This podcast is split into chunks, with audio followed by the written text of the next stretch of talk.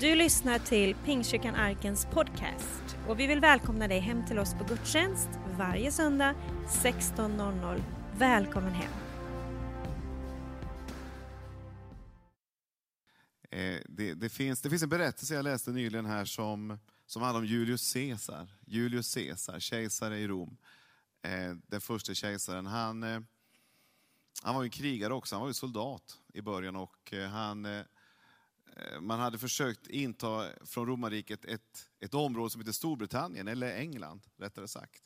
Det hade varit svårt att bryta igenom där och då, i det läget så, så man var tvungen att åka över Engelska kanalen med båtar. Eh, och eh, Julius Caesar fick en idé, för han märkte att det var så lätt för soldaterna att när det blev lite trögt och lite kämpigt så sprang man tillbaka till skeppen och åkte över kanalen och hem igen. Och det gillade inte Julius Caesar. För han ville erövra.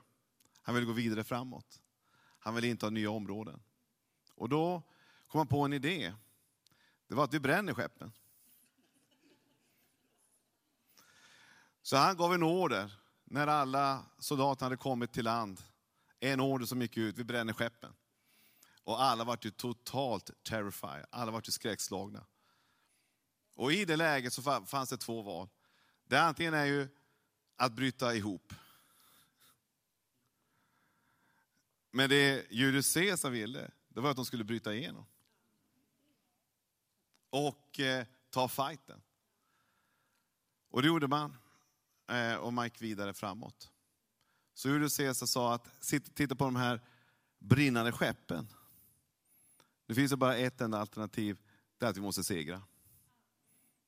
Vi bara måste se ett genombrott. Annars är det över. Det är en stark motivationsfaktor.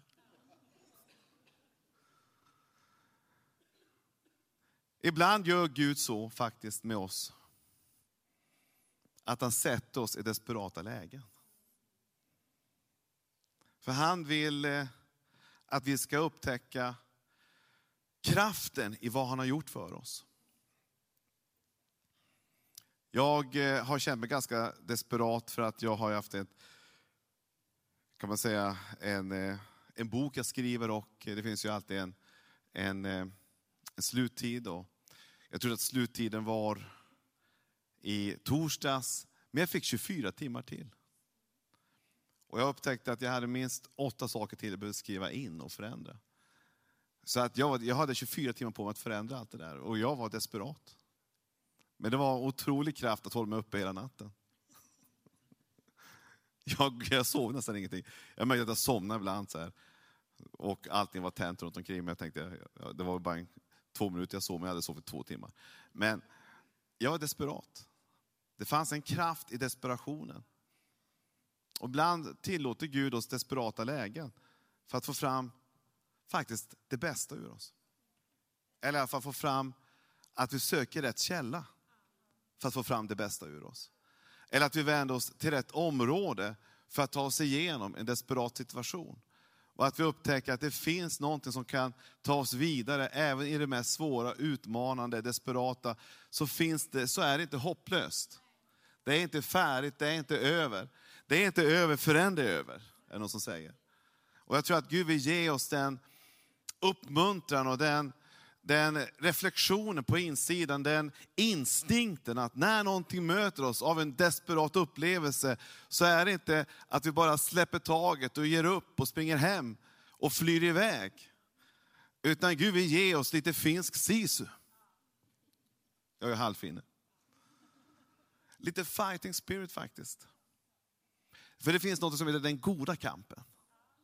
Vad är den goda kampen? Det är att tillsammans med Jesus se ett genombrott. Det är tillsammans med Jesus se framgång för hans rike. Det är att tillsammans med Jesus se hur han kan verka i en totalt hopplös situation, så kan faktiskt han kliva in och göra vad då? Ett under. Halleluja! Det är vad jag längtar efter. Jag längtar mirakler. Jag längtar efter att få se verkliga under. Men jag tror att ibland så tillåter Gud och situationer ibland, när vi börjar längta efter det, som inte alltid är så jättebekväma. För han vill visa på att om du går den här vägen framåt så finns det ingen exit bakåt, utan det finns bara en väg. Och det går tillsammans med Jesus igenom det här. Och nu är jag här i, i, i Värnamo, i Arken, och jag känner att jag har bränt alla skepp. Det finns ingen väg tillbaka.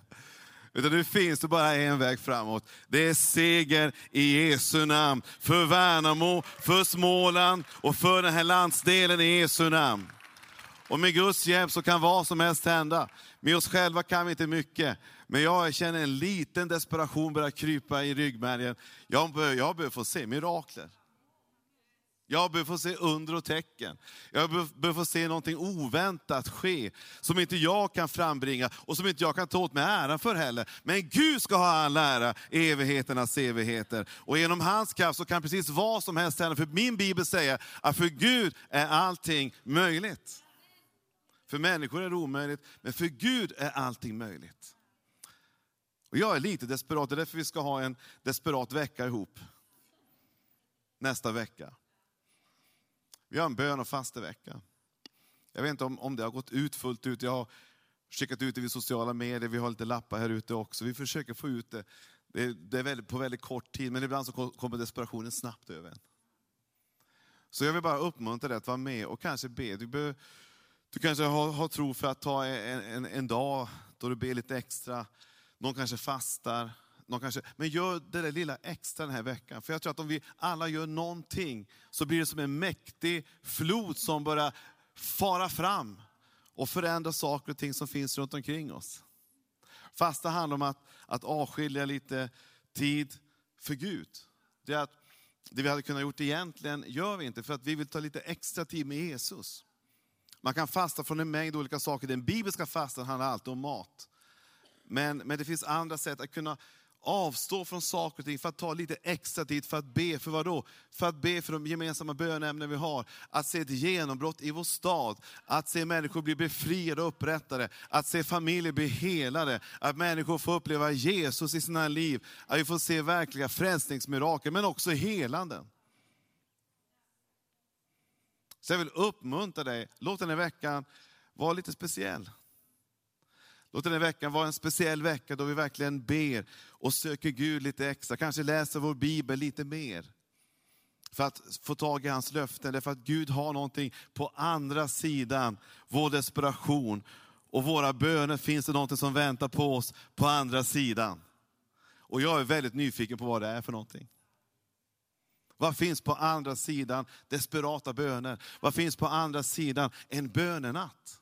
Vad finns på andra sidan en dag i bön och fasta? Jag vet inte, men Gud vet och han har någonting för det. För han är en god Gud. Han är en Gud som vill ditt väl. Han är himlaljusets fader där ingen växling sker och som vill ge dig det goda.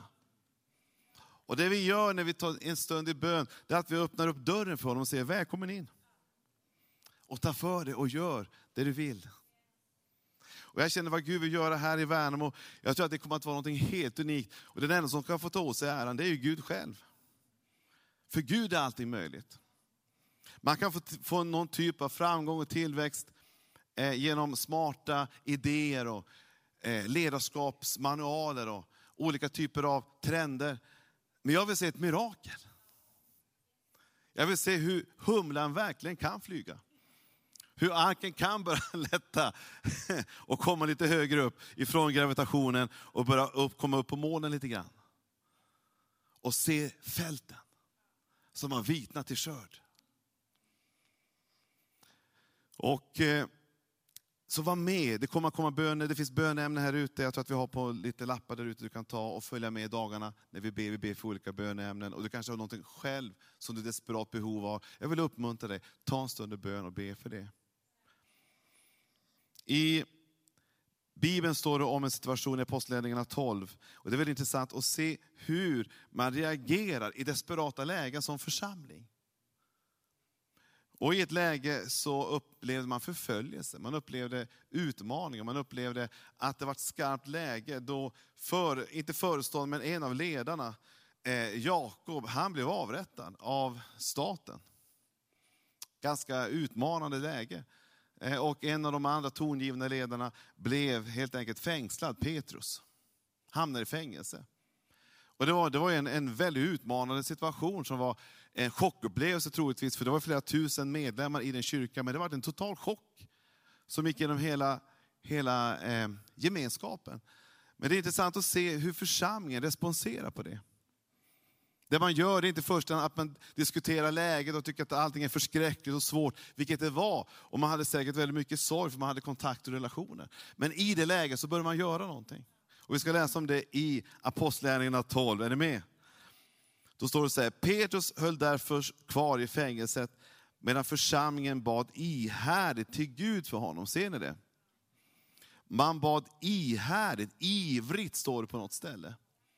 När du upplever en desperat situation vill jag uppmuntra dig, tänk inte i första hand att det är över, eller, eller att vi bara ska tycka synd om oss själva, vilket det kan vara befogat att göra ibland. Eh, men det finns något som är starkare. Det är att börja be. Ivrigt står det. Så börjar man be för situationen. Eh, och eh, det står, står om honom att natten innan Herodes skulle ställa honom till rätta låg Petrus och sov mellan två soldater, bundna med två kedjor. Och utanför dörren stod vakter som bevakade fängelset. Mycket märkligt. Att man hade sån enormt tryck på, på säkerheten över Petrus. Men man hade ju erfarenhet av Petrus tidigare, för han hade ju kommit ur fängelse bara några kapitel innan. Så man tänkte, här, nu ska vi verkligen sätta dit honom. Han ska verkligen inte kunna komma ut här någonstans ifrån. Han var en riktigt, vad heter det, prison breaker. Han kunde ta sig ut överallt, det behövdes bara ett litet hål så kom han ut. Man tänkte, nu ska vi verkligen täppa till varenda litet hål här inne. Vi sätter ut alla vakter vi bara kan hitta. Han ska absolut inte kunna komma ut härifrån. Så man har dubbla vakter, vaktstyrkor, kedjor, kättingar, säkerhetstänkande överallt. Men då hände någonting. Plötsligt stod där en Herrens ängel och ett ljussken lyste upp rummet. Ängeln stötte Petrus i sidan och väckte honom och sa, skynda dig upp. Då föll kedjorna från hans händer och ängeln sa till honom, sätt på dig bältet och sandalerna. Petrus gjorde så och ängeln sa, ta på dig manteln och följ mig. Petrus gick ut och följde honom.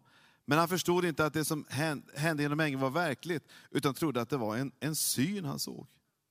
De gick förbi den första vakten och såg den andra och kom sedan till järnporten som ledde till staden och den öppnades för dem av sig själv. Det tycker jag är fantastiskt spännande faktiskt. Det här är innan Avengers. Det här, det här är innan Marvel alltså. Det här är långt innan det. Men någon, det var superkrafter igång här. Och eh, eh, då står det så här att eh, de gick förbi den första vakten och så kom de eh, ut i staden. Så kom de gick längs en gata och plötsligt lämnade ängeln honom. När Petrus själv blev sig själv sa han, nu vet jag verkligen att Herren har sänt sin ängel och räddat mig från Herodes hand och från allt som det judiska folket hade väntat sig. När han nu insett vad som hänt gick han till Marias hus, hon som var mor till Johannes som kallades Markus. Där var det många samlade, vad gjorde de? De bad. De bad. Det var bönenatt. Man ropade till Gud. Petrus bultade på porten och en tjänsteflicka som hette Rode gick för att öppna. När hon kände igen Petrus röst blev hon så glad att hon istället för att öppna porten sprang in och berättade. Alltså hon blev så överraskad. Lika överraskad som du och jag kan bli ibland. Tänk att Gud verkligen hör bön. Jag är förvånad.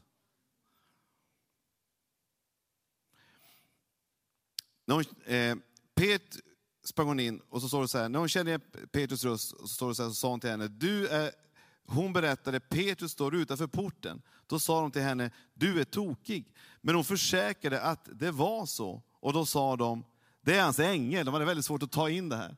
Antingen är det tokig eller så är det hans ängel.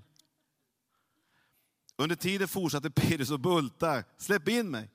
Och när de öppnade såg de till sin häpnad att det var han. Men de hade ju bett hela natten för honom. Här kom bönesvaret. Och jag tror vad Gud vill göra, det är att han vill överraska och visa på att det verkligen fungerar.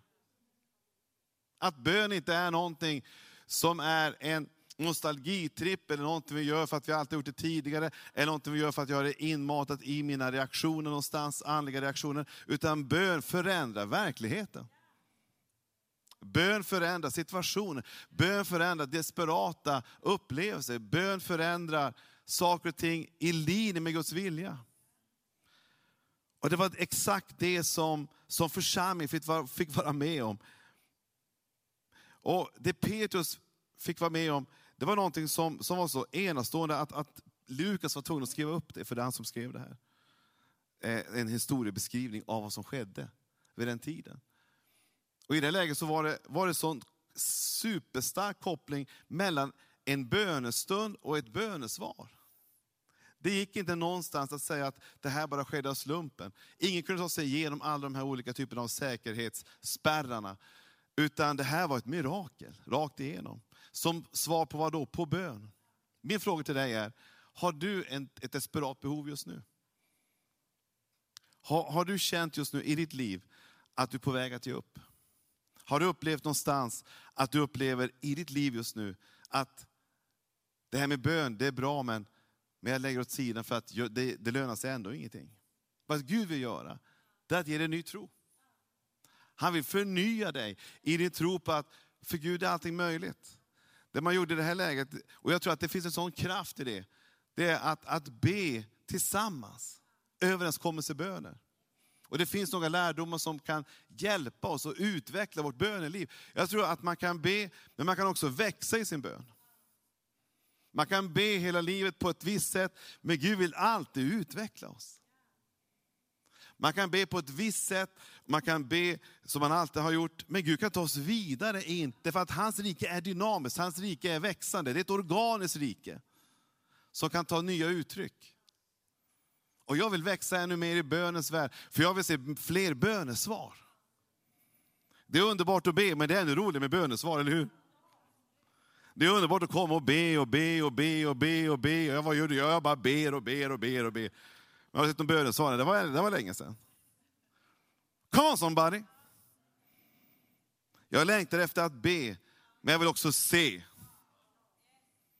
Jag längtar efter att ta en stund med Jesus, men jag längtar också se hur han, hur han sätter himmelen i rörelse för sin församling, och för, och för din familj, och för din skolgång, och för dina relationer, och för din ekonomi, eller vad den är för någonting. Så kan Gud sätta himmelen i rörelse för dig när vi ber. Det handlar om att be, men också att se hur Gud verkar.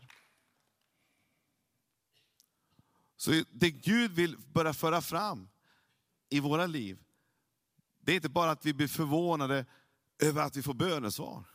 Det var man i den här församlingen. Man blir förvånad, tänk att Gud hör verkligen bön. Vi är den absolut första församling som någonsin har funnits. Vi är, vi är själva originalet av allting. Vi, vi är det alla kommer att mäta sin tro efter. Här sitter vi förvånade över att Gud hör bön. Det är ju fantastiskt. Och dessutom så, så har Lukas mag att skriva ner det också. Som en rejäl uppmuntran. Men tänk att Gud gav den typen av sanning till oss för att uppmuntra oss att vi är bara människor. Vi brister i tro, vi brister i allting. Men gång på gång på gång vill Gud komma med ny tro. Han vill låta din tro få växa, han vill låta din tro få blomstra. Han vill låta din tro ta nya uttryck. Han vill låta dig få se att det verkligen fungerar. Det hans ord säger är inte bara en tanke, en idé, en filosofi, utan det är en verklighet. Som kan förändra de mest utmanande situationer till att vi kan ta oss igenom dem. Jag tror att Gud vill ge oss desperata böner där vi antingen får se ett genombrott, eller vi får höra att Gud har en annan plan. Paulus han bad till, till Herren tre gånger, står det, om att få se hur någonting som plågade honom lämnade honom. Men han fick ett, han fick ett bönesvar. Inte exakt det han hade hoppats. Han fick höra att min nåd är dig nog. Men han fick höra något som han kunde leva på i resten av sitt liv. Men Gud vill inte att vi ska leva och sväva i osäkerhet hela tiden, i en dimma, utan Gud vill ge dig någonting. Och det handlar om att fortsätta att be tills Gud ger ett direktiv, ett löfte, en uppmuntran, någonting som är, har någon typ av substans, någonting som du kan hålla fast vid när stormarna blåser, någonting som kan hjälpa dig i mörkret och ta dig vidare fram. Någonting som är någonting att hålla fast vid.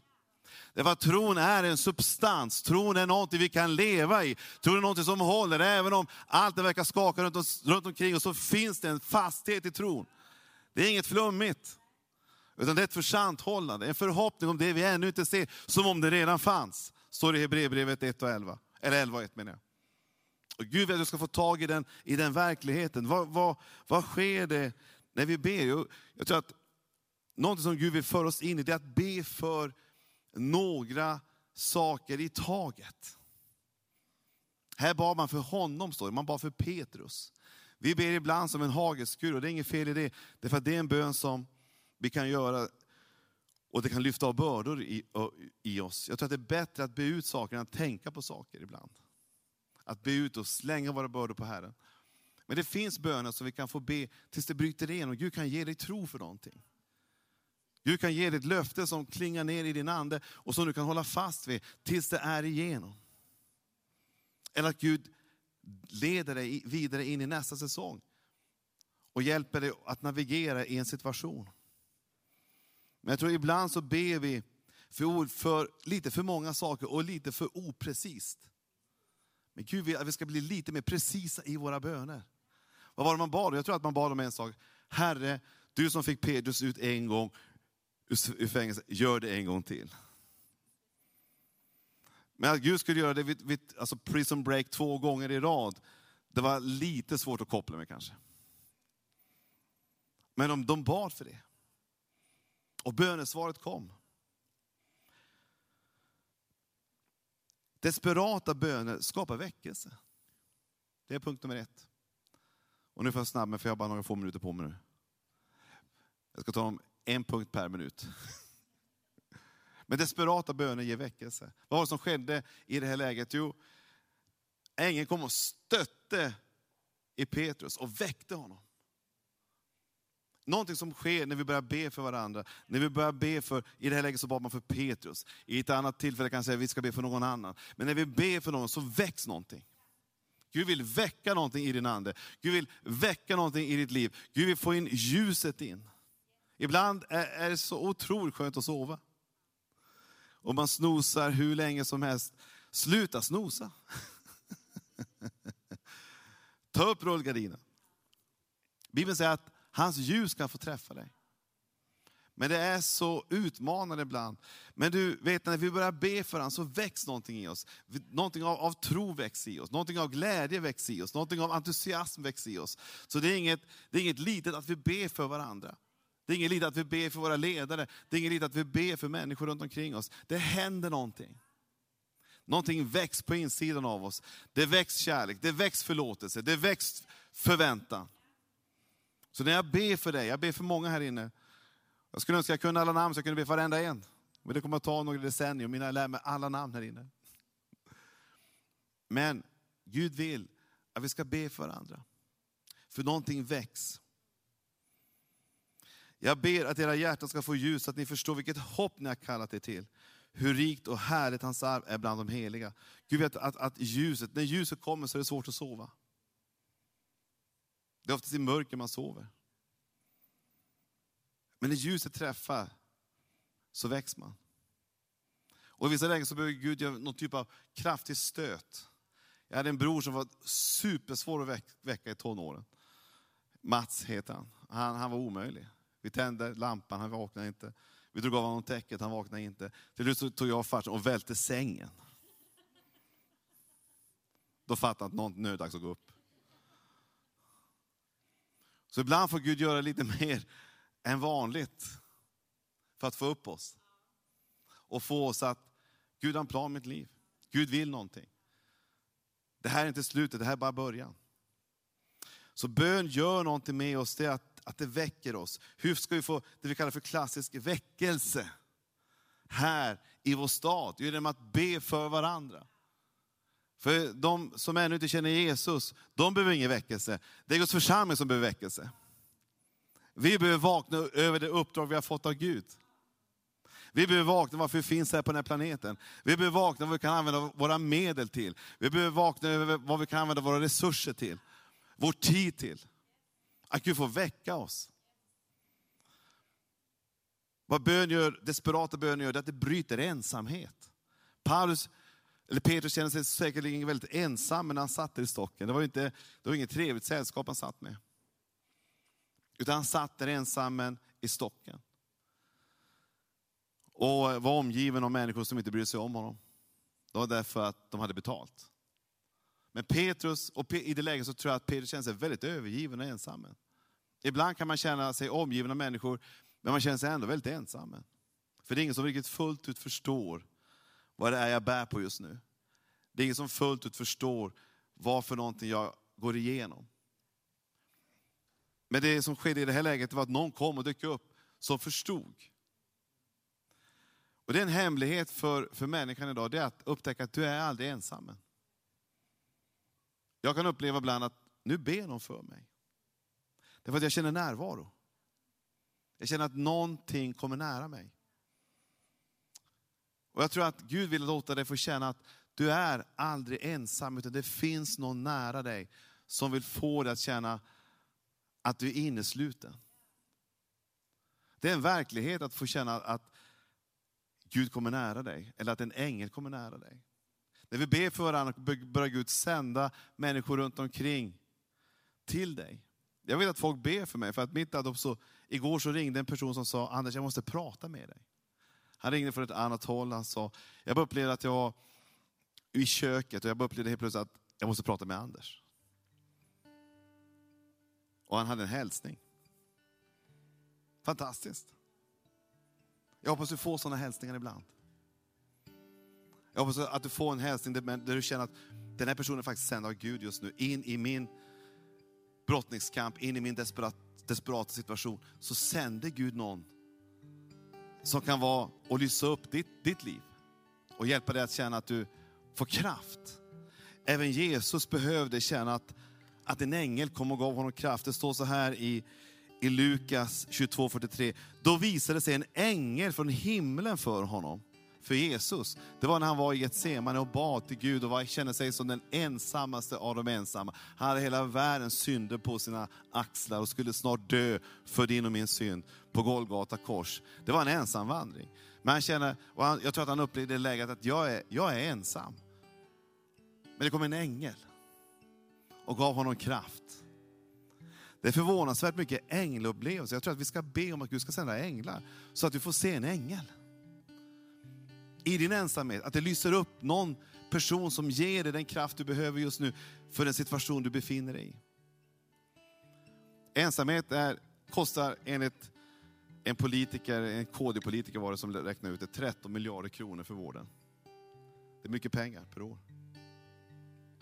Man, man gjorde en, en, en, en forskning i Karolinska institutet där man hade, man berättade för tre olika grupper hur deras personlighet kommer att ge effekt av deras liv.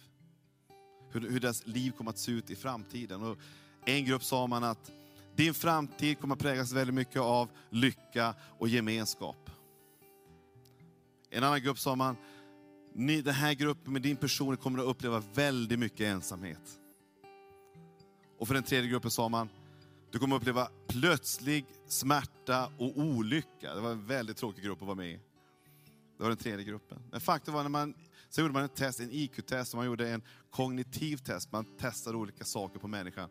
Och man upptäckte att de som hade lyckan framför sig, de presterade bäst.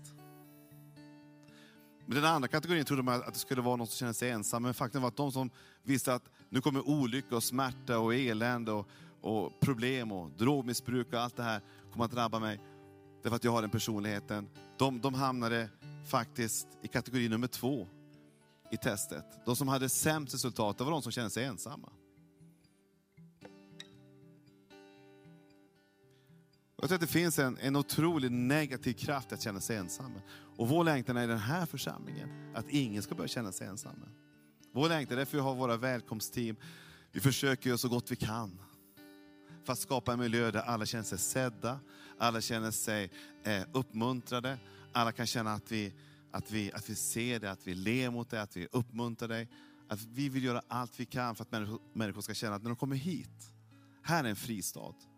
Här, blir, här finns det sammanhang, här finns någon typ av gemenskap. Det är vår längtan.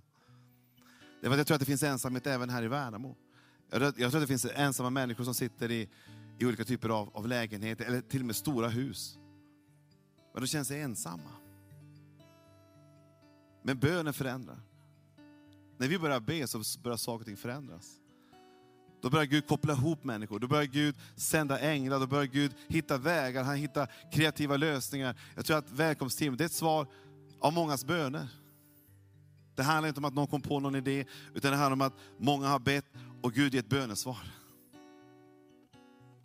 Men när du ringer till någon, du kan vara ett bönesvar. När du uppmuntrar någon, det kan vara ett bönesvar. Den tanke du får kommer du troligtvis inte bara från dig själv, utan det kan vara från himmelen. Som har laddat ner någonting i ditt hjärta och i din tanke, där du får vara ett sändebud och skapa gemenskap. Det var längtan. Och det var det som skedde i det här läget. Det var att en ängel dök upp och skapade sammanhang för Petrus. Och Petrus kände sig helt plötsligt inte som den ensammaste i världen, utan han kände sig sedd. Vår längtan i den här kyrkan är att alla ska känna att, att vi, vi ser dig, gärna att vi vet ditt namn, men också att vi vill sakna dig faktiskt när du inte är här. Därför att vi tror att när familjen har sina träffar så är det verkligen familjen som kommer samman. Det innebär inte att man alltid måste vara här, men vi kommer att sakna dig. Därför att du tillhör familjen. Du är en viktig del av den här familjen. Vi älskar dig och vi vill att du ska känna att du är välkommen jämt. Att du är, du är ju familj. Därför så är din plats där. Din plats finns där. Och kommer alltid att finnas där. Till sitt desperata böner kopplar människor med sin kallelse. Petrus hade kunnat sett sin tid vara över. Men Gud hade en annan plan. Gud har en kallelse för varje människa. Gud ville öppna vägar och dörrar och möjligheter för Petrus att gå vidare i sin kallelse. Vad ville Petrus göra? Han ville föra ut evangeliet om, om Jesus runt omkring sig. Och det jag ser när vi, när vi börjar be, så börjar människor ta sin kallelse på allvar.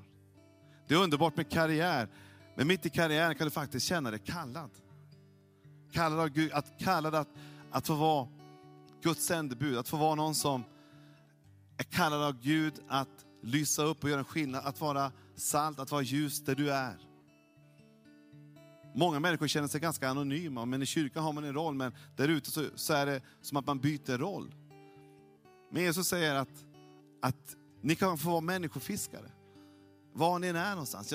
Han kallar oss till att vara, att vara ljus där vi är på vår gata, på vårt jobb, eller överallt dit Gud kallar oss, så finns det en kallelse över ditt liv. Och, och bönen kan packa upp den så att du ser den och förstår den och kan ta del av den.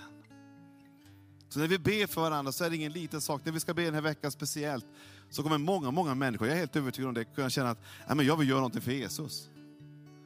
Många kommer känna att ja, men jag vill satsa på Gud. Många kommer känna, jag menar, vad är det med gamla konfirmationsbibeln? Jag måste se, vad har Gud kallat mig till? Många kommer känna att ja, men jag vill vara med i ett sammanhang, jag vill, jag vill vara med i en kyrka. Det kanske inte bara är den här kyrkan, det kan vara andra kyrkor, men jag vill vara med där Guds folk samlas. Därför att jag är en del av familjen, jag har en kallelse. Gud vill någonting med mitt liv. När vi ber för den här staden, när vi ber att den här staden ska bli bättre, vad är, vad är det som kan göra den här staden bättre? Ja, det är ju bara Jesus. Som kan göra den här staden bättre. Och hans folk som bär ut hans budskap och uppmuntran och energi där vi går fram. Så när vi ber så kommer vi att aktivera saker och ting runt omkring oss. Och den här församlingen kommer på olika sätt att få vara en ljusbärare in i en mörk värld. Det finns mycket mörker. Vi hade en incident bara för någon, någon, någon dag sedan, då några ungdomar gick in i en av våra toaletter här och tog droger. Det finns mörker runt omkring oss. Även mitt, mitt ibland oss. Det var ingen av våra ungdomar, utan det var några andra som var på besök. På ett sätt känner jag att det är ett friskhetstecken på ett sätt. Därför att jag vill inte att kyrkan ska vara för säker. Därför att då känner vi alla som kommer hit.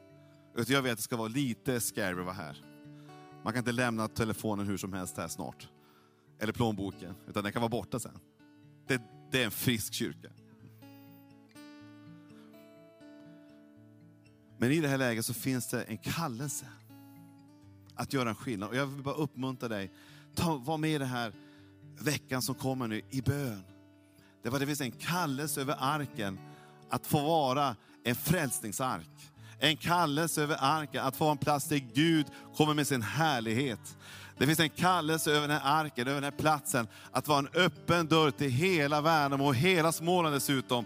För att få vara till välsignelse, hjälp, uppmuntran och visa människor på vägen. Att det finns en väg framåt, det finns en sanning som heter Jesus, det finns ett uppdrag. Gud vill ge dig den kallelsen. Och bönen offentliggör det. Det innebär att man i vissa lägen också kan vara beredd på att prioritera ibland. Det var att kallelsen blir så stark. Come on somebody. Gud vi ger dig den uppmuntran. Ska vi be tillsammans? Be att Gud ska få låta bönens ande komma över dig. Vi ska be för dig alldeles strax. Att bönens ande ska få komma över dig. Precis som den här kyrkan, de hade någonting i ryggmärgen. Det fanns en instinkt i att när, när saker och ting blir skarpt läge, när det blir svårt och utmanande, så pratar man inte bara om problem, utan man började be. Man gick ner på sina knän och började be. Därför att där kunde verklig förändring ske. Och vi ska be att du ska få bönens ande, men jag vill också fråga dig till först, först här, om du finns här inne som känner att jag vill, jag vill ta emot Jesus som min personliga vän, min personliga frälsare. Jag kanske inte fullt ut har förstått vad, vad bön är för någonting, för du kanske aldrig har bett. Men du kan få be den viktigaste bönen man någonsin kan be som människa. Det är att be den bönen som inbjuder Jesus in i sitt hjärta. Det bad jag för, för 30 år sedan själv. Och Gud förändrade mitt liv. Du kan få ta emot honom i ditt hjärta, du kan få ta emot honom i din, i din närhet. Du kan få bli ett Guds barn, du kan få bli, bli en del av hans familj.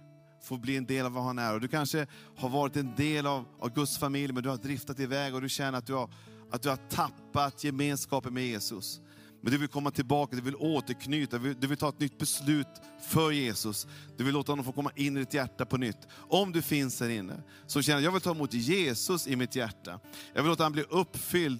Jag vill låta honom uppfylla mitt hjärta med sin närvaro. Jag vill låta honom få komma och beröra mig på djupet. Jag vill att Jesus ska bli min Herre och min frälsare så kan du precis där du sitter just nu, om vi alla böjer våra huvuden i respekt för varandra, för det är ett personligt beslut. Vi böjer våra huvuden. Om du finns här inne som känner att jag vill ta, ta det beslutet, jag vill be den här bönen med dig Anders, jag vill ta emot Jesus i mitt hjärta. Så kan du precis just nu där du sitter lyfta din hand bara rakt upp i luften. Just nu, Gud välsigna dig. Är det någon fler? Lyft din hand bara rakt upp. Så ska vi be att Jesus kommer och berör dig i ditt hjärta just nu. Tack Jesus. Om det finns någon fler så bara lyft din hand bara rakt upp, ska vi be en enkel bön till Jesus. För Jesus är här och han vill beröra dig och han vill förvandla ditt liv. Han vill fylla dig med sin kärlek och fylla dig med sin närvaro. Jag ber först och du kan be efter. Tack Jesus, att du älskar mig. Att du har en plan för mitt liv. Att du vill mitt bästa. Tack att jag just nu får bli Guds barn. Bli en del av Guds gemenskap. Förlåt mig mina synder och rena mig i ditt blod. I Jesu namn. Amen. Ska vi ge oss en varm applåd just nu där du sitter och bara tacka honom för vad han gör i vår församling. Jag skulle vilja be för dig också som känner att ja, men jag vill verkligen ta lite extra tid. Det kanske kommer väldigt snabbt på. Du kanske känner dig lite oförberedd, oförberedd på det, men, men du känner ändå att det ligger någonting i det här. Jag skulle vilja vara med och be lite extra. Och jag skulle vilja få den här längtan och glädjen i bönen. Ska bara böja våra huvuden igen. Om det finns en som känner, jag vill, jag vill vara med i den här vågen av bön som kommer den här veckan nu. Jag vill vara med och se bönesvar. Jag vill se vad som sker om jag tar lite extra tid i bön, vad som finns på andra sidan den utmaningen. Jag, jag skulle vilja ta lite extra och söka här. Jag vill vara med i de här bönämnena som församlingen gemensamt ber för. Den här spetsen, den här murbräckan som bryter igenom och får se saker och ting förändras. Om du finns här inne, så bara lyft din hand just nu. Ska vi att den helige Ande får ge dig en bönens ande för den här veckan som ligger framför. Därför att Människors liv kommer att bli förvandlade. Människor kommer att komma ut i sin kallelse. Människor som känner sig ensamma kommer att uppleva hur Gud kopplar dem med någon. Gud kommer att visa dig på människor du kan uppmuntra genom den helige Ande. Och när du ber så kommer Gud att, att förändra människors livsöden. Att de kommer in i Guds kallelse, de kommer in i Guds vägar, de kommer in i Guds planer. Gud ger dig just nu en bönens ande in i ditt hjärta just nu. Du kommer känna en glädje, en längtan. Kanske Gud väcker dig på nätterna, kanske Gud väcker dig på morgonen, jag vet inte. Men den helige Ande verkar just just nu och han är här för att frigöra dig in att verkligen få se mirakler, få se under och tecken ske, få se hur Gud bryter igenom. I det du kanske aldrig har sett ett genombrott i, kan Gud få förändra just nu genom den helige Ande. För han är liv, han är hälsa och han är för dig just nu. Och han vill ge dig en bön, mantel över ditt liv just nu, där du känner en glädje. Och jag känner att det finns en bönemantel i den här församlingen, för hela Småland faktiskt. Det är nästa säsong, nästa steg Gud vill göra. Men Gud vill få, låta dig få se mirakel ske i ditt närområde. Det kan vara det, att du ska få se mirakel ske bland dina vänner, dina kompisar, dina kollegor. Men också det, det som just nu du känner dig plågad av, det du känner dig desperat i. Koppla ihop med några stycken och så ber vi igenom de bitarna. Vi ber för kanske för ditt företag, vi ber för det områden du just nu har utmaningar i. Det kan också vara relationer. Gud är för dig och han älskar dig. Fader jag bara tackar dig Herre, att du ser Eh, denna fantastiska församling. Jag tackar för den enorma kraft som finns när Guds folk kommer samman och ber till dig Herre, enhetligt Herre, tillsammans Herre, för att få se genombrott för ditt rike Herre. Tack att du har så stora planer Herre. Tack att du vill så mycket för den här stan Herre. Tack att du vill så mycket för den här eh, delen av landet Herre. Tack att du vill så mycket för dessa familjer som finns representerade här. Ungdomarna Herre. Du vill bryta in i ungdomsvärlden Herre. Du vill bryta in i alla delar delar av den här stadens liv och puls, Herre. Tack att du vill in i, i alla delar av näringslivet. Tack att du vill, Herre, frälsa människor, Herre, av alla kategorier, men också de som har utmaningar i det sociala livet, Herre. Tack att du, Gud, är en Gud för alla i Jesu namn, Herre. De som känner utanförskap, tack att du är svaret, Herre. De som känner sig utanför, utelämnade, tack att du har svaret i Jesu namn. Tack att du har livet. Vi tackar dig för att du är vår segerförste. Tack att du är vår framtid i Jesu namn. Tack att du öppnade vägen för Petrus, Herre, rakt in i en ny säsong för honom. Tack att du öppnar en väg för arken in i en spännande, expansiv genombrottssäsong med många frälsta, många döpta, många befriade, många helade och många upprättade genom den helige Ande i Jesu namn. I Jesu namn. Du har lyssnat på söndagens predikan från Pingstkyrkan Arken i Värnamo. Vill du komma i kontakt med oss eh, hittar du oss på arkenvemo.se. Välkommen hem till oss!